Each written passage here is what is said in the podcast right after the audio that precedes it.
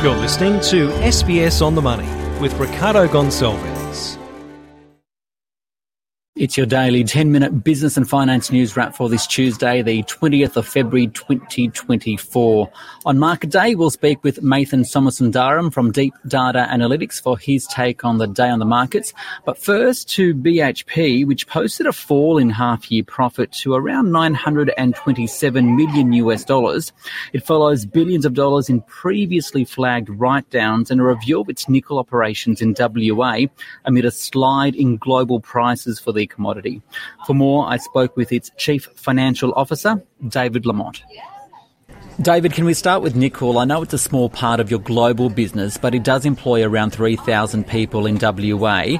And given your recent write down and the update, including a possible mothballing of the site, are those jobs safe? And what do you make of the government moves to support nickel operators?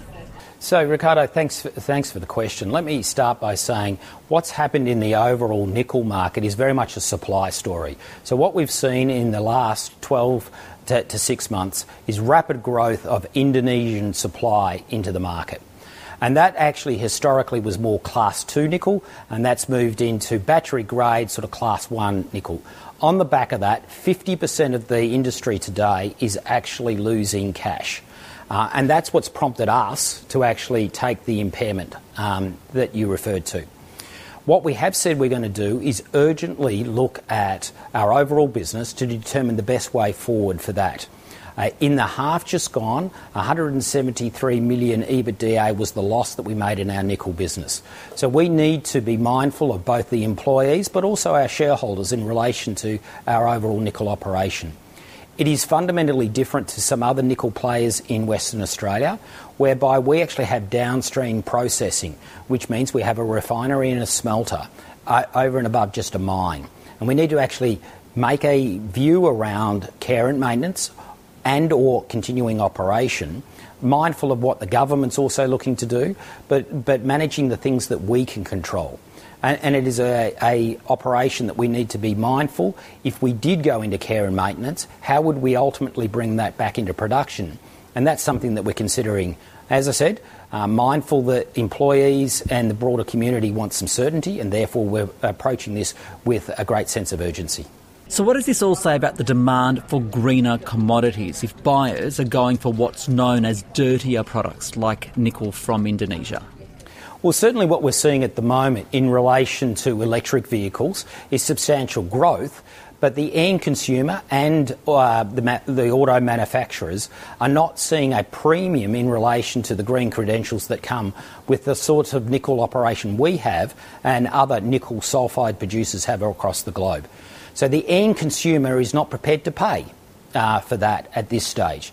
Now, Again, that is something that we need to consider uh, and over what period of time would potentially the carbon aspect and the carbon footprint that is coming out of Indonesia versus the likes of our own operation and whether there is indeed a green premium. But today, there is not one. As you mentioned, decarbonisation is one of those mega trends BHP has identified. So is this still the case? And how is the business leveraged to these types of trends and the other trends that are out there? Yeah, so back to where you started, nickel is certainly our smallest of the commodities that we were focused on. So, part of the electrification, decarbonisation megatrend that we see across the globe was also playing in heavily to our copper um, operations as well. So, that megatrend, we still exist. Um, what we have said, even on the nickel side of things, is the demand story is the same. It's the supply side that is, uh, is the delta uh, from where we were previously. But in relation to that mega trend, very positive on the copper side of things. Certainly, what we do see is the supply dynamics there are very different to the nickel industry. And we're looking to see how we can grow our copper portfolio. What about demand for your major commodity, and that's iron ore? How's that looking? And what about the demand coming in from China? I note that there was a key interest rate cut quite substantially in China today. Is sentiment shifting there? Well, look, let me start by saying iron ore is the biggest part of our portfolio, and what we will see is for the fifth year running that China output of steel will be over a billion tonnes. Um, so strong underlying demand. What we have seen is a bit of a shift, though, where it used to be 35% in the real estate segment. That's now come back more to, to 20 to 25%. But offsetting that has been growth in the industrial side of things, in the ma- machinery side, uh, largely on the back of that, decarb spend as well. So overall, still very strong um, demand for iron ore. That played out in the fact that you did see iron ore prices up 21% half on half. So that business is still performing extremely well for us. Finally, what's your message to shareholders at the moment, especially those reliant on dividends and seeing that lower payout this half? Yeah, so certainly um, what I would just reference is that the 72 cents per share US uh, will translate to about $1.10 for the Australian shareholders. The exact FX rate will get settled on the 11th of March and that payment will be made on the 28th of March. That is the fourth highest interim dividend that we've ever declared. So, yes, it's a lower payout ratio than what was there previously, but we're balancing return to shareholders via dividend and also our capital expenditure for growth, which will add future value for shareholders. So, we're very mindful of getting that balance right between our own growth opportunities that we see and rewarding shareholders uh, through a dividend flow. That is BHP CFO David Lamont. Now to the banking industry, where the ANZ Suncorp banking deal has been given the go ahead by the Australian Competition Tribunal, which is the review body for the Australian Competition and Consumer Commission, which the ACCC was against. Now, the $5 billion acquisition will increase ANZ's home loan market share by a couple of percentage points, taking it from fourth to the third largest player in the industry.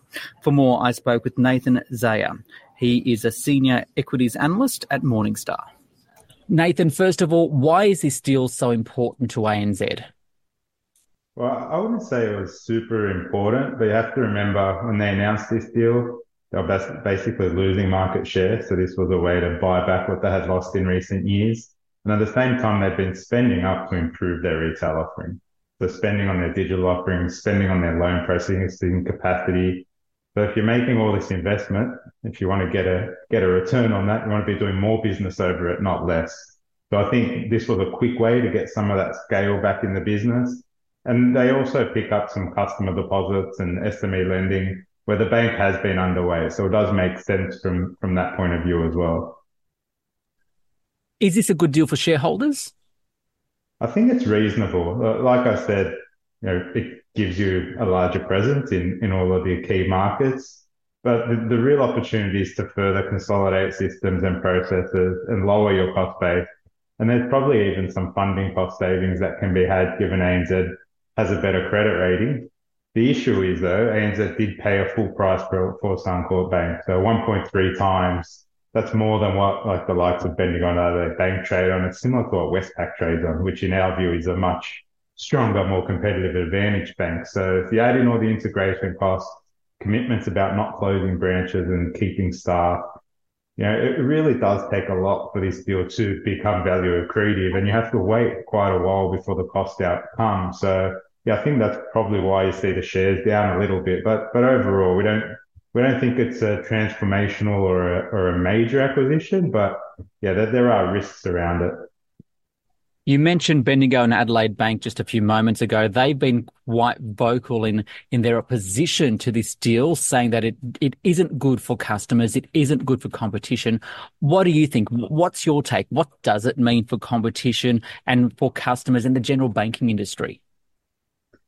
Yeah, we agree with the conclusion that it, it won't really alter the competitive landscape, really. Um, we don't think it opens the floodgate for further consolidation.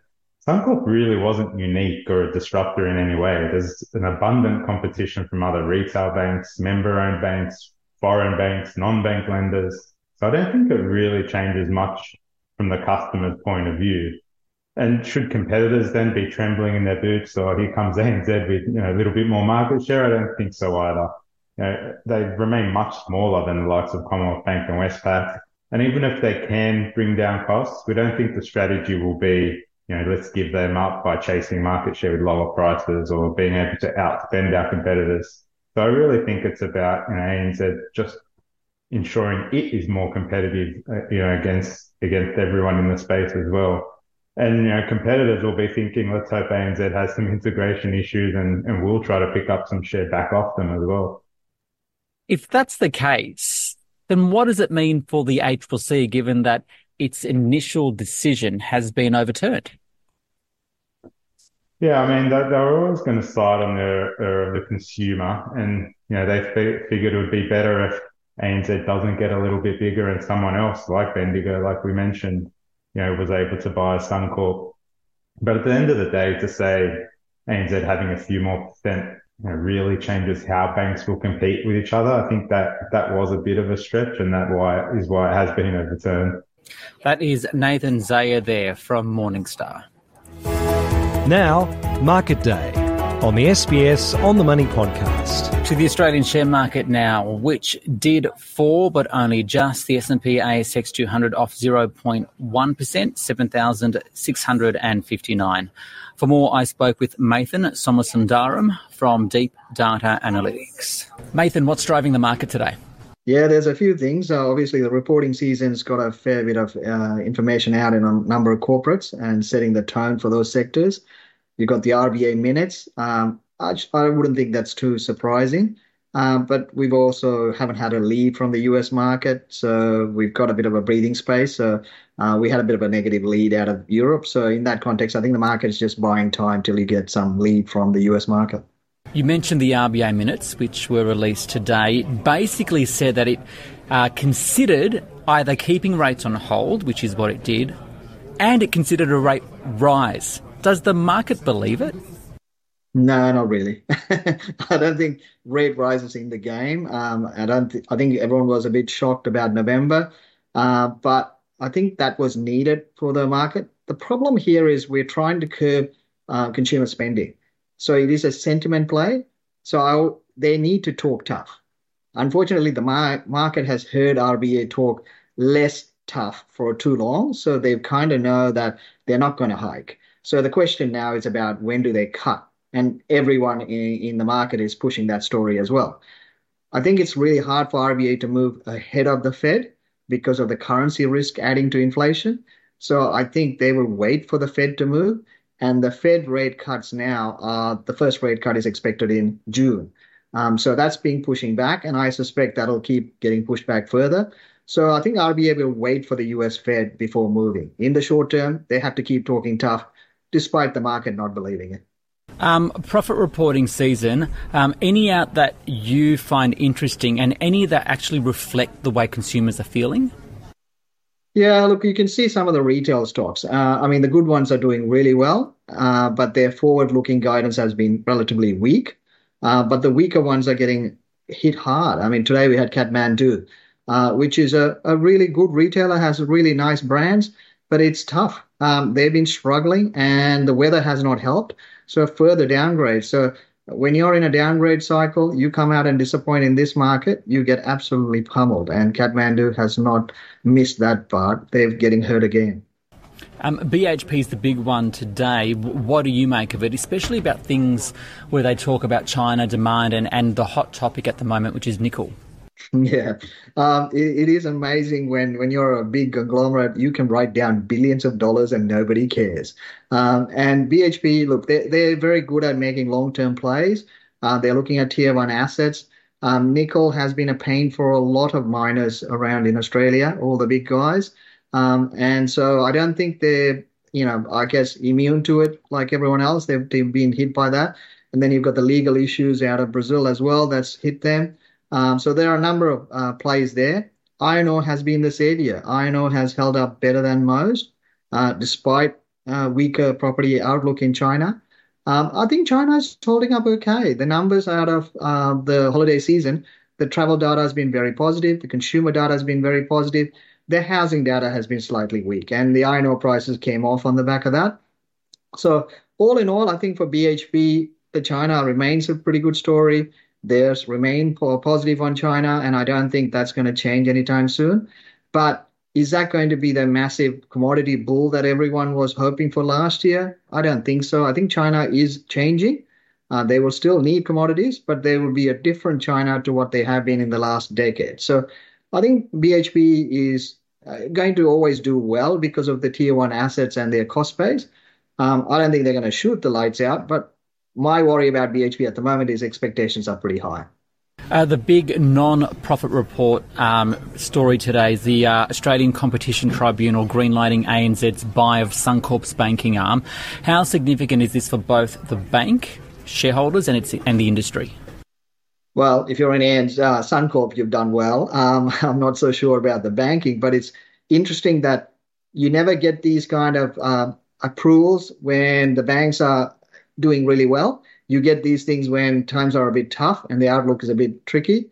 Uh, we are in an environment where people are complaining about consolidation in sectors, and at, at these times we're allowing further consolidation. So there is a split view in the market. Uh, I think it's it, it is interesting that the regulators are allowing this to happen. I thought it might get blocked. Uh, the fact that it's going through tells me the financial sector is not as um, I, I, guess, doing as well as everyone thinks. I think there is going to be tougher times, and the regulators see that these things will help them hold up better. So for me, the banking sector is quite well priced. Um, again, we haven't seen the um, mortgage stress come through yet. We're starting to see job market weaken. We're starting to see retail sales weaken. So we might be at the early stage of that. And I think the regulators see that and allowing it to go through to build some I suppose, stability in the system.